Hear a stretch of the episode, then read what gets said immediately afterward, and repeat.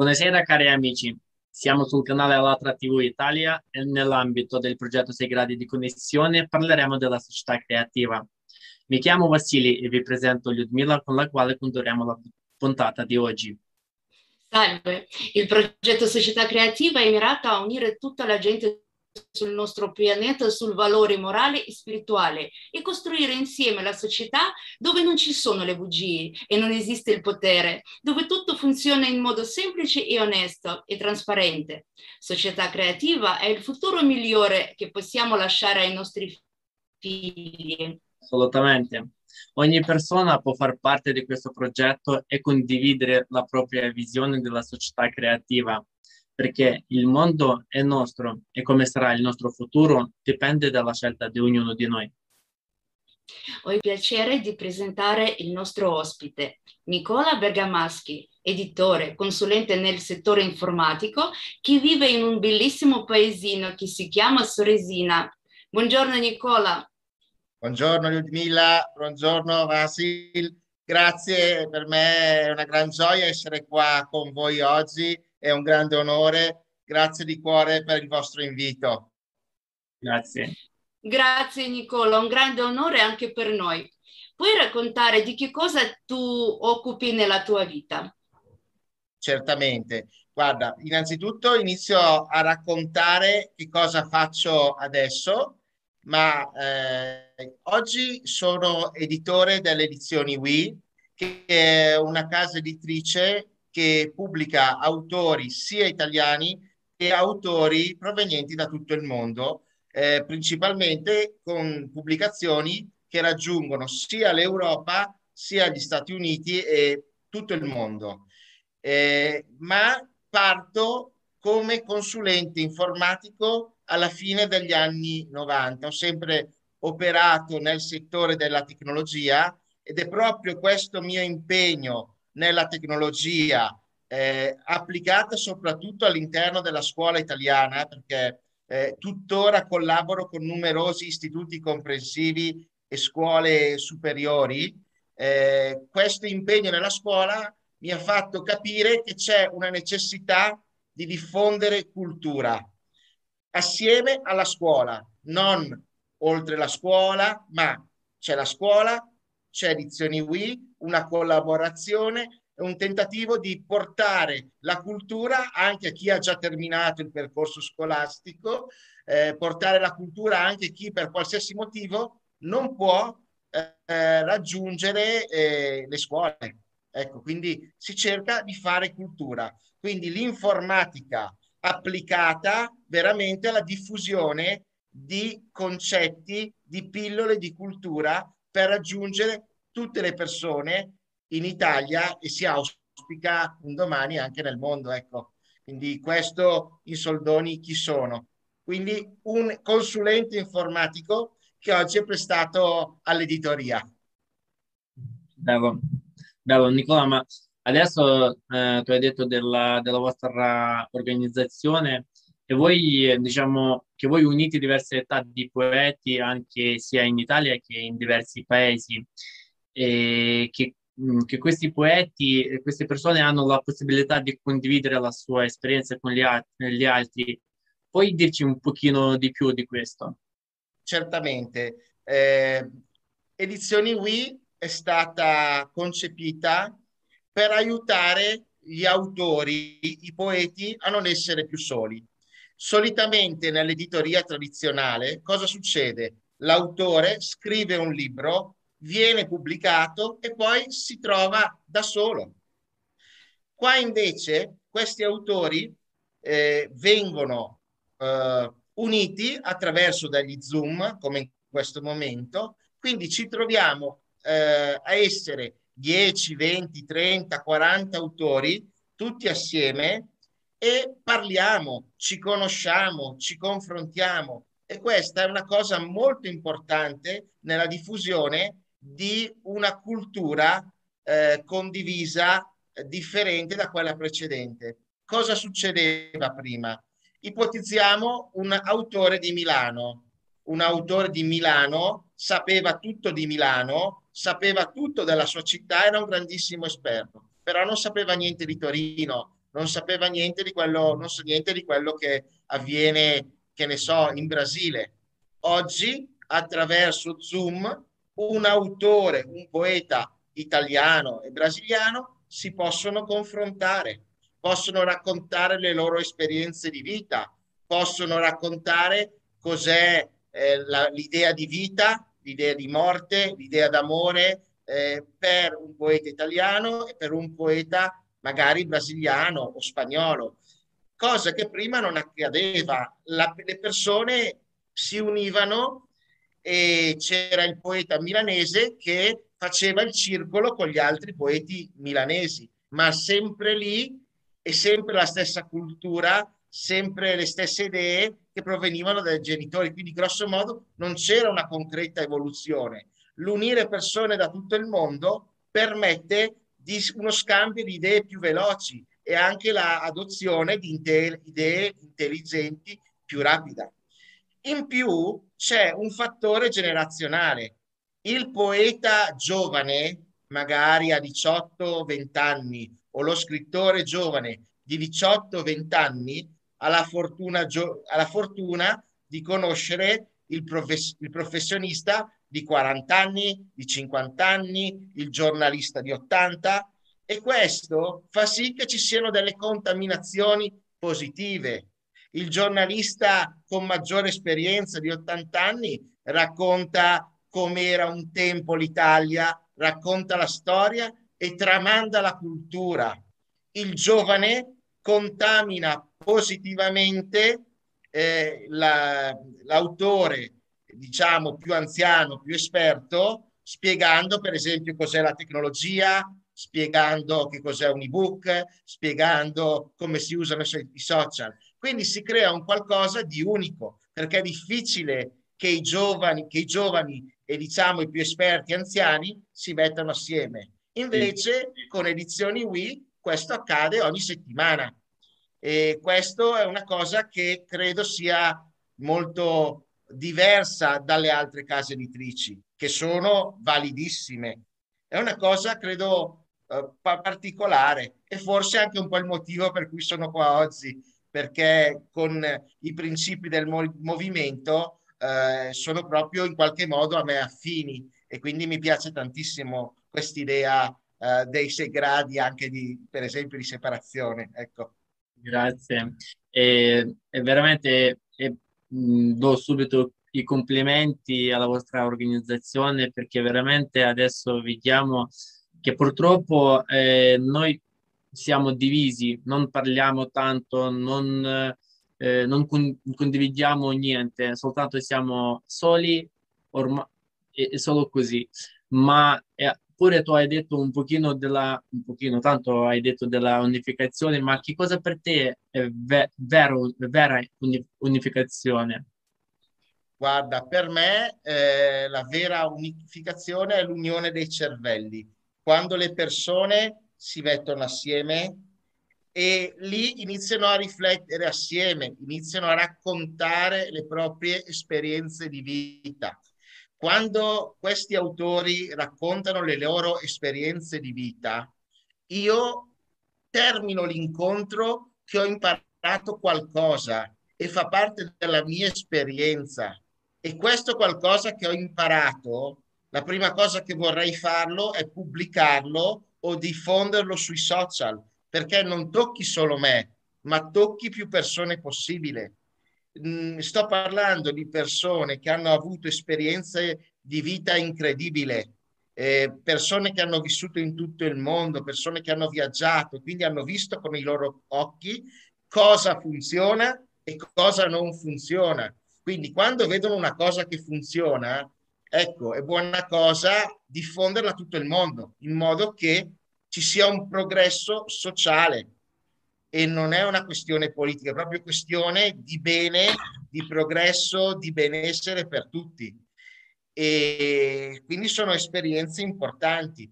Faccio sempre un esempio di un nostro autore che è un docente che ha visto una scuola speciale in Spagna. In Spagna ci sono delle scuole speciali che aiutano i ragazzi in difficoltà, mentre qua in Italia queste, questi ragazzi in difficoltà sono spesso in classi normali eh, con l'insegnante di sostegno che spesso non è formata.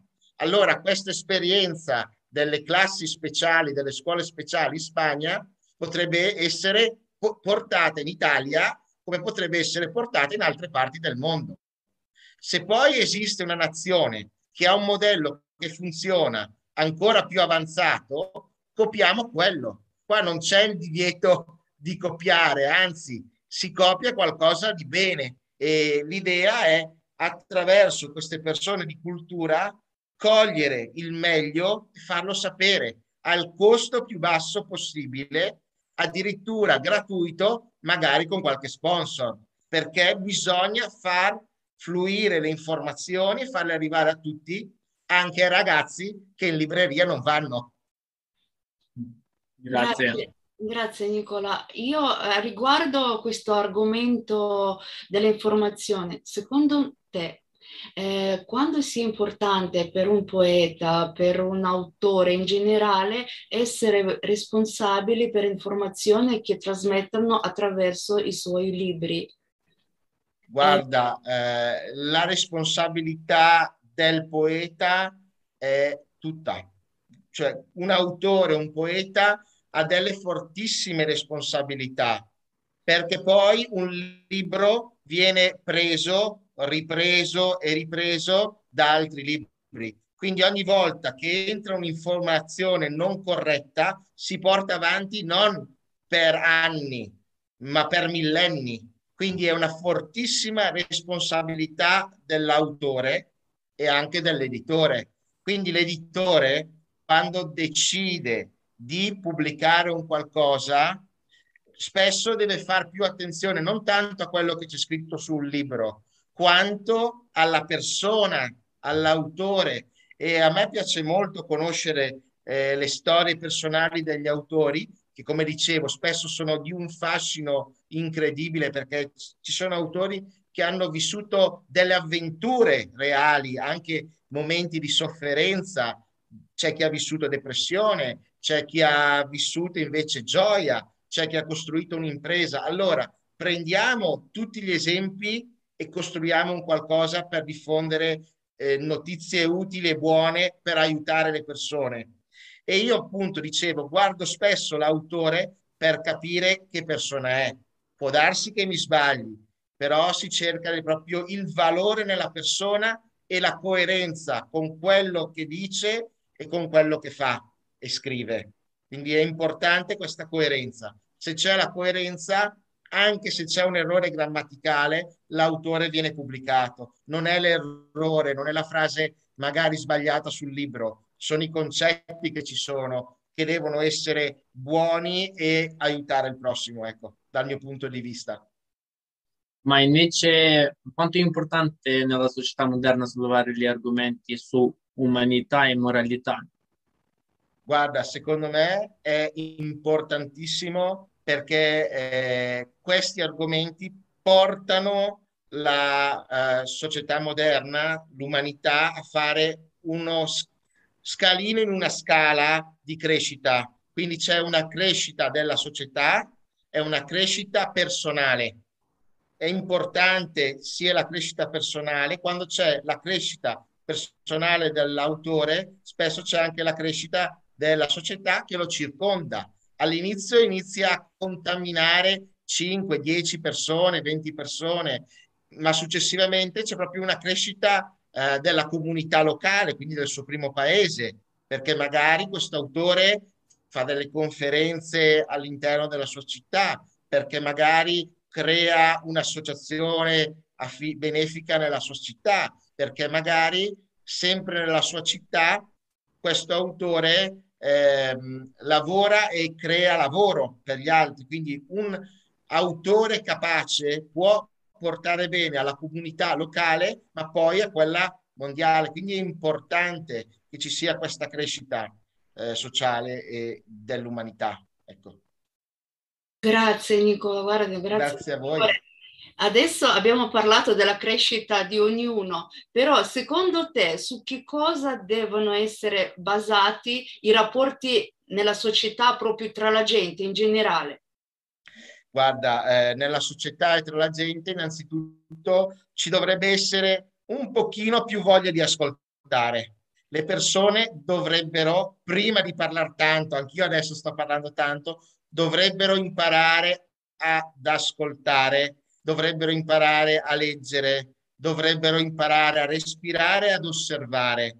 Quando si osserva si imparano sempre tante cose e poi in un secondo momento si decide cosa è buono per noi, cosa magari non è buono. A me, per esempio, mi è capitato di girare nel mondo, ho detto guarda che cosa meravigliosa, guarda che buono questo cibo, guarda che buona questa bevanda, che bello se ci fosse anche da noi e non sarei preoccupato se una bevanda, se un cibo dovesse arrivare da noi, sarebbe un'aggiunta io sono addittivo. Cosa significa?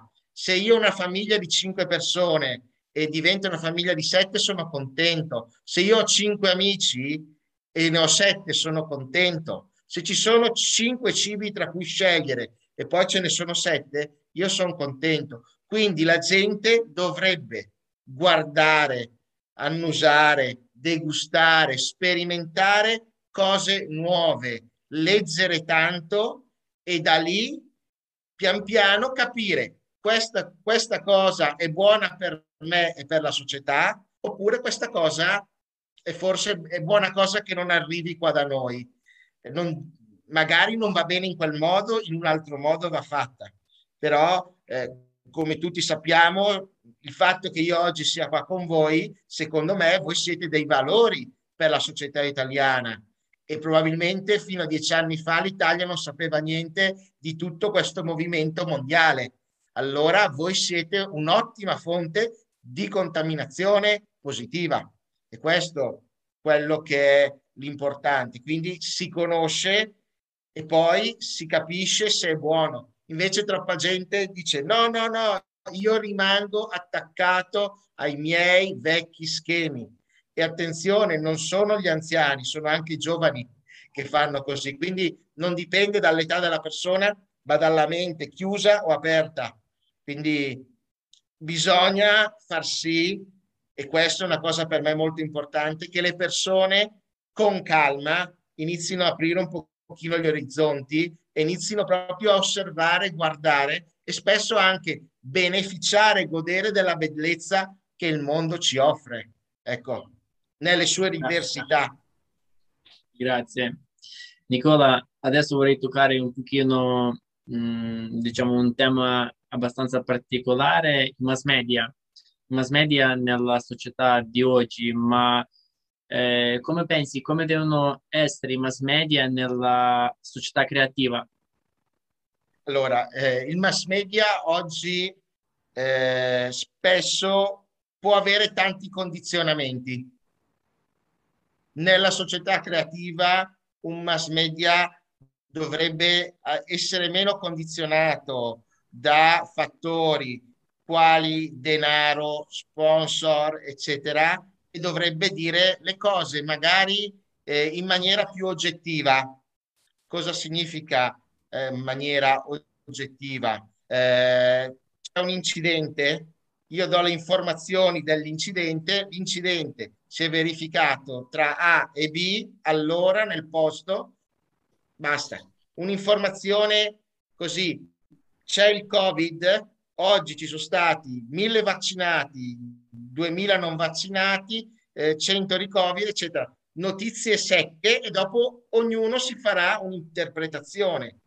Quando un giornalista, che poi oggettivamente è il lavoro del giornalista, inizia a dare proprie interpretazioni, è chiaro che non è più oggettivo, ma ris- inizia a dare un'indicazione eh, di idee sue.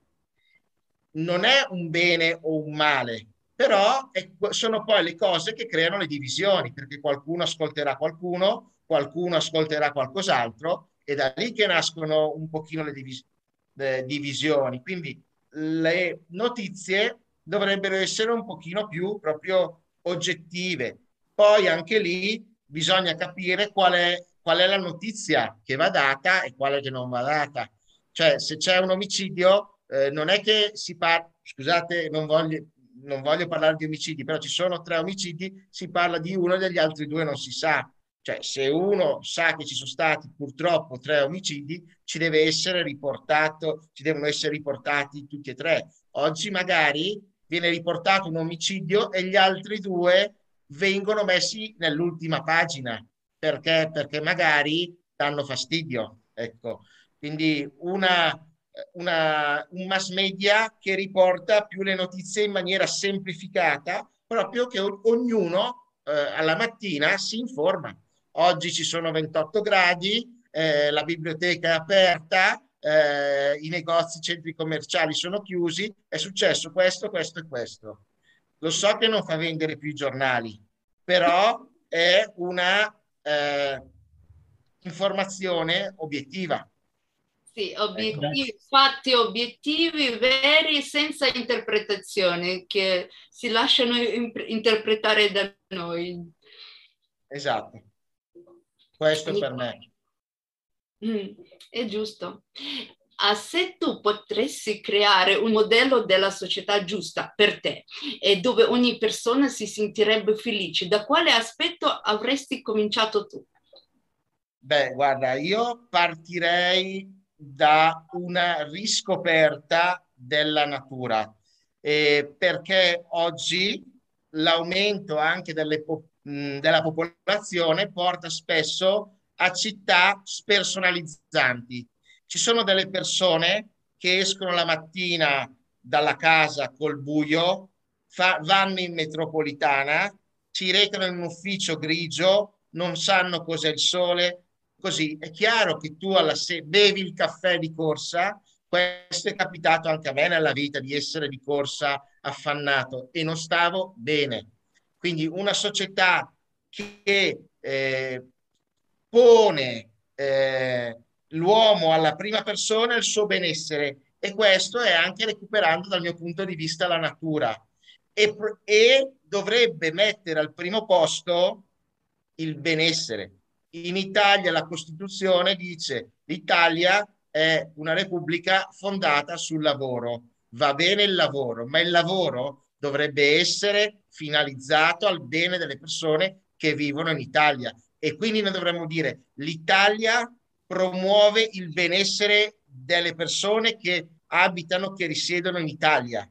E questo benessere viene fatto con orari umani, sicurezza, la possibilità data a tutti di vedere le bellezze dell'Italia, ma non solo dell'Italia, perché c'è bellezza in tutto il mondo. E spesso le persone per mancanza di soldi, per mancanza di tempo, non riescono nemmeno a farsi una gita in famiglia. E quindi da lì nascono i problemi. Spesso si mette il lavoro al primo posto, quindi significa che ci sono delle famiglie dove i bambini vanno a scuola da lunedì al sabato e la domenica il papà lavora nel supermercato. Quindi quando lavora nel supermercato la famiglia rimane in casa.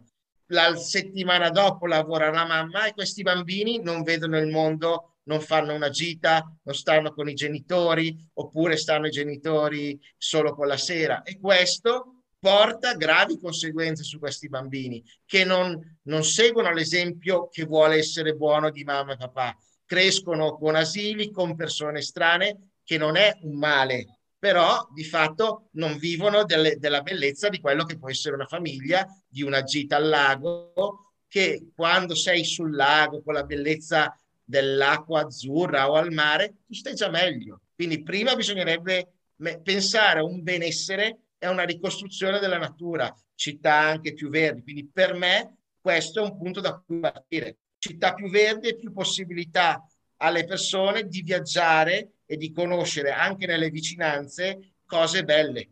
Spesso io non parlo di gite di ore o vacanze di un mese, proprio l'opportunità di fare la gita fuori porta con poco.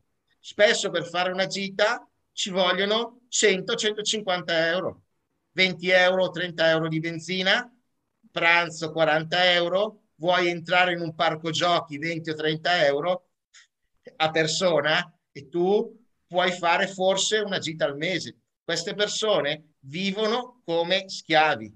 Quando tu invece costruisci una società che permette a chi è magari ha difficoltà di poter accedere a musei, a giostre, a fiere, a eventi di cultura, presentazioni librarie, tu migliori la vita di queste persone. C'è gente che non può andare nemmeno alla presentazione libraria perché, perché la sera arriva stanco dopo otto ore di fabbrica e vuole solo andare a dormire. Giusto, giusto. Sì. È questo, che, è questo che stiamo facendo, stiamo facendo questa società, società creativa. Adesso voglio cogliere l'occasione per far vedervi un tratto del video con partecipazione dello stimato Igor Mikhailovich Danilov, dove anche lui condivide il punto di vista della società.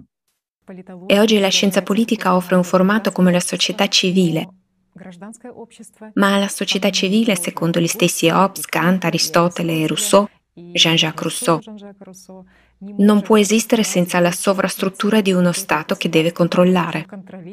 Certo, come potrebbe essere diversamente? Ci deve essere chi la controlla. Relazioni tra le persone che sono tra loro. Perché? Perché tutta questa banda che hai citato come i grandi filosofi dell'umanità, diciamo tra virgolette, era guidata proprio dal fatto che tutti gli uomini non sono umani, sono pecore e che ci dovrebbe essere un pastore che le fa pascolare. Hai capito? Le tosa, le rasa e le mangia e si sazia di questo.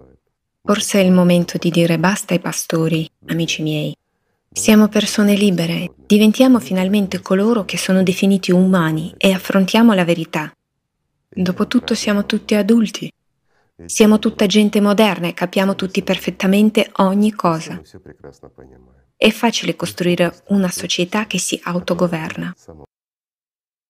Guardi, se mi permette, io su questo tema volevo leggere l'ottavo principio della società creativa, che eh, si chiama autogestione della società. La nozione di potere non esiste nella società creativa, perché la responsabilità della società nel suo insieme, del suo sviluppo, delle condizioni di vita e del suo sistema armonioso è di ogni umano ogni umano ha diritto di partecipare alla gestione degli affari della società creativa e all'adozione di leggi per migliorare la vita degli esseri umani. Nicola, potresti commentare per cortesia? Certamente, certamente. Io sono pienamente d'accordo che ci debba essere una sorta di autoregolamentazione, ci dovrebbe essere una sorta anche proprio di delegiferazione, cioè un minor numero di leggi eh, e questo per me è un punto importante perché in realtà oggi ci stiamo muovendo nell'esatta direzione opposta, cioè stiamo facendo troppe, troppe leggi che la gente non conosce e non riesce nemmeno a rispettare, perché quante leggi ci sono in Italia? Abbiamo persone che hanno difficoltà leg- a leggere un libro per bambini e qua noi abbiamo 100.000 leggi, impossibile. Quindi bisogna veramente arrivare a, o a toglierle o a lasciare quelle normali proprio di, del quieto vivere. Soprattutto si chiama ottavo punto, perché probabilmente è chiaro che non può, è una cosa che non può accadere domani, però quello che sta facendo il movimento è un qualcosa che porta, che tende ad arrivare a questo punto ed è l'ultimo. Quindi ci sono tutti i sette punti precedenti che in un'ottica di tempi ragionevoli devono far sì che si arrivi a questa autogestione. Quindi sono assolutamente d'accordo. Eh, io come cittadino italiano in questo momento sono veramente turbato da leggi che alle volte mi sembrano un pochino assurde e spesso anche una contro l'altra. Si parla di privacy, per esempio, e ci sono molte leggi che vanno a toccare l'ambiente della privacy e quindi un pochino di più coerenza e un pochino più di visione da chi ancora attualmente ci governa. Ma in un'ottica di sviluppo della società sicuramente si dovrebbe tendere sempre in un futuro a un'autoregolamentazione e soprattutto a un consenso popolare, che significa che le persone capiscono prima di tutto i problemi e magari proprio per esperienza con loro, con loro esperienze dirette, sanno già come risolvere. Se io vado da un falegname, sa già come fare un tavolo, io non lo so, ma prendiamo il suo esempio che funziona e quindi eh, ognuno darà il suo contributo. Io non pretendo di fare leggi sui medici, eccetera, perché non ne so niente, o sulla scienza, ma lasciamo parlare gli scienziati, lasciamo parlare chi ne sa, e non politici, nulla contro i politici in quanto persone, ma proprio con questa idea che spesso sono persone che non sanno niente degli argomenti che trattano e sono lì per ragioni politiche. Quindi bisogna metterci persone più esperte e tante, tante. Oggi, eh, voglio dire, facciamo sondaggi su tutto, facciamo eh, mh, interviste, curiosità e petizioni sui social per tutto, quindi quello che vuole la gente si sa. Però sembra che spesso tu vuoi A e loro ti diano B o C, quindi se la gente vuole A, cerchiamo il modo di dargli A. Ecco, questo è il mio pensiero. Grazie, grazie. Nicola, ma secondo te cosa unisce tutte le persone sul nostro pianeta? Guarda, che cosa unisce eh, le persone sul nostro pianeta? Un po' il caso, ma un caso che è un qualcosa che noi non comprendiamo, ecco. E c'è un'energia, c'è un'energia che gira non solo nel pianeta, ma nell'universo che ci collega. Quindi, per esempio, io oggi non credo di essere qua per caso, come voi non siete qua per caso. Quindi, se oggi ci siamo incontrati, qualcosa eh, che è un qualcosa di pensante ci ha unito, ecco, è questo. Grazie. Ma anche mh, mm, tu sei un consulente nel settore dell'informatica che avevi detto prima e vorrei chiederti il punto di vista come specialista sulle tecnologie informative. A quale scopo dovrebbero servire, secondo te? Ora, le tecnologie, come tutte, come qualsiasi scoperta della scienza, come il cavatappi, come il con, cor, coltello, dovrebbero servire per il bene.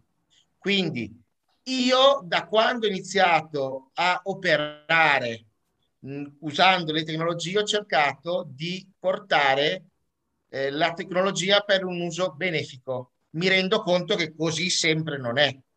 Faccio però degli esempi positivi e mi piace ricordare questi esempi positivi. Oggi con i famosi assistenti vocali, che qualche problemino sulla, sulla privacy chiaramente lo danno, eh, ciechi riescono a utilizzare degli smartphone e riescono a essere in contatto con i loro familiari, con persone lontane, dicono chiama e lo, questo telefono chiama. Prima non potevano. Eh, molta tecnologia permette a chi ha per esempio la tecnologia dislessico, il dislessico ha difficoltà di lettura. Tu al dislessico gli dai un audiolibro o uno strumento che come la mappa concettuale o mappa mentale elettronica, lui ti impara l'argomento. La dislessia non è un, una malattia, semplicemente è una difficoltà di lettura. Quindi attraverso gli strumenti elettronici noi facciamo il bene. I software, ci sono tanti software che aiutano tutti i giorni l'uomo, per esempio, Edizioni Wii usa tutti i software open source per chi sa cosa significa, quindi tra l'altro gratuiti, quindi chiunque contattandomi può duplicare la mia casa editrice. È una casa editrice clonabile con costi zero di software. Questo fa capire che la tecnologia può essere utilizzata per il bene. Detto questo, bisogna stare attenti. Negli anni ho parlato di ciberbullismo nelle scuole superiori quindi la tecnologia può portare a controllo, tecnocontrollo per esempio, la tecnologia può portare a violazione della privacy, eh, la tecnologia può portare anche a manipolazione mentale, quindi noi dobbiamo stare attenti. Una cosa di cui noi dobbiamo stare molto attenti è l'unione delle informazioni, cioè eh, io prendo questa persona due o tre foto e so già eh, chi conosce, cosa fa, quali sono i suoi gusti, le sue tendenze sessuali, si sa tutto. A me non interessa, cioè uno può avere le qualsiasi tendenze perché a me non interessa questa cosa, però un qualsiasi tentativo di tecnocontrollo o di manipolare le masse è molto semplice. Quindi la tecnologia assolutamente è buona e, e chi capisce di tecnologia deve agire per diffondere gli usi positivi della tecnologia e far conoscere alle persone gli usi negativi. Faccio un esempio buffo. In Italia c'è l'app delle, eh, di Trenord, ok? Scusate, Trenord. Perché? Sapete un uso distorto raccontato da un ragazzo che mi ha colpito e mi ha cambiato la vita. Questo ragazzo, che chiaramente non aveva eh, molti soldi e probabilmente non era propriamente onesto, mi ha raccontato che loro guardavano il numero del treno, capivano se era due piani, se era un piano non salivano, se era due piani salivano perché se veniva il controllore loro andavano sotto. Cioè, chi ci pensa? E c'è qualcuno che ci ha pensato. Quindi questo è un utilizzo distorto che danneggia l'azienda, che manifesta un comportamento grave da parte di un adolescente, ma è per dire come la tecnologia può essere male, molto male, ma può essere anche bene. Per quanto mi attiene, da fine anni 2000 io sempre cercato di utilizzare la tecnologia per il bene. Ma questo chiaramente so che non siamo tutti così, ma oggi se, se ci saranno tra le persone che ascoltano persone che utilizzano la tecnologia per il bene, che mi contattino, che ci contattino. Siamo già due, siamo già tre, siamo già quattro e quindi si, si porta ovunque questo bene e dobbiamo stare attenti, dobbiamo essere vigili. Oggi, sinceramente, in Italia e in buona parte del mondo vedo molta distorsione usata dalla tecnologia, non lo nego. Potrei raccontarne per ore, ma evito certa, certamente che anche diciamo del bene della tecnologia è quello che adesso in questo tempo noi possiamo collegarci da qualsiasi punto del mondo e possiamo sentirci, possiamo vederci, sì. E se usiamo bene, allora possiamo fare gra- grande, grandi cose molto buone. Grazie, grazie Nicola. Grazie, grazie a voi. Ma sì, anche, guarda, io dirò semplicemente tecnologia come tante altre cose, come l'arma, l'arma con doppio taglio, per dire, dipende da noi come la usiamo, insomma è sempre nostra responsabilità.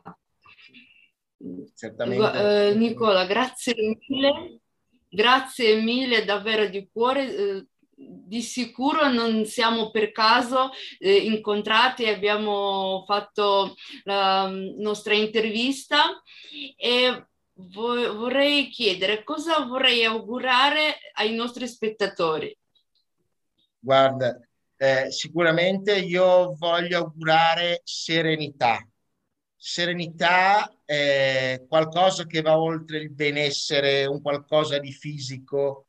La gente oggi può avere i macchinoni, ma spesso vive con l'ansia, non esce serena, ha tante paure. Quindi serenità, armonia e serenità. Oggi la gente ha bisogno di armonia e serenità e speriamo che un po' di armonia e serenità oggi sia arrivata ai nostri cari telespettatori.